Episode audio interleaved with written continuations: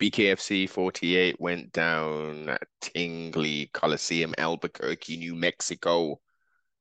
UFC veteran John Dodson did the damn thing. No longer obviously with the UFC. Up and down career, 38 years of age. This uh, the the magician is his name the magician? That's what he calls himself, his moniker. Very fast.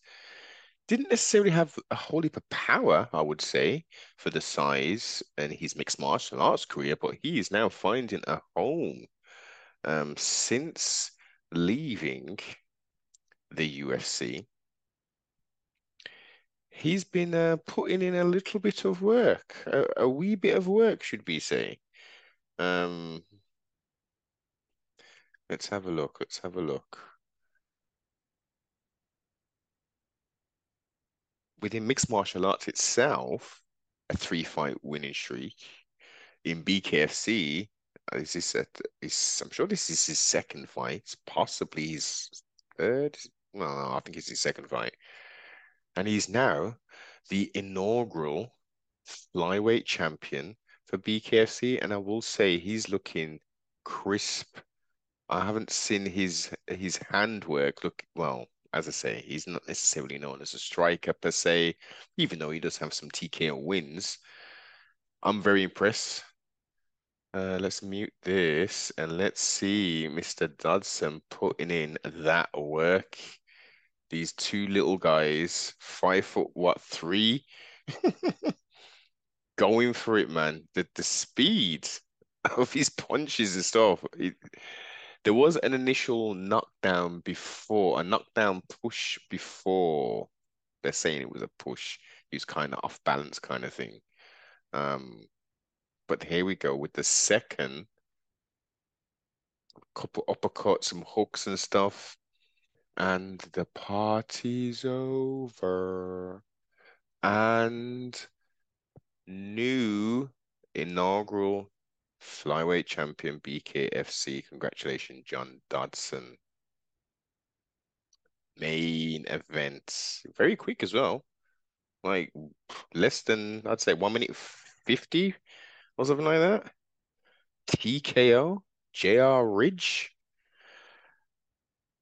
Then we had a uh, a very interesting gentleman, uh, Derek Perez, um, durable guy. I've seen a few of his, well, a few of the highlights. As you know, I'm not necessarily a BKFC connoisseur per se, but Keith Richardson came out in 37 seconds and turned out the lights. Very impressive performance.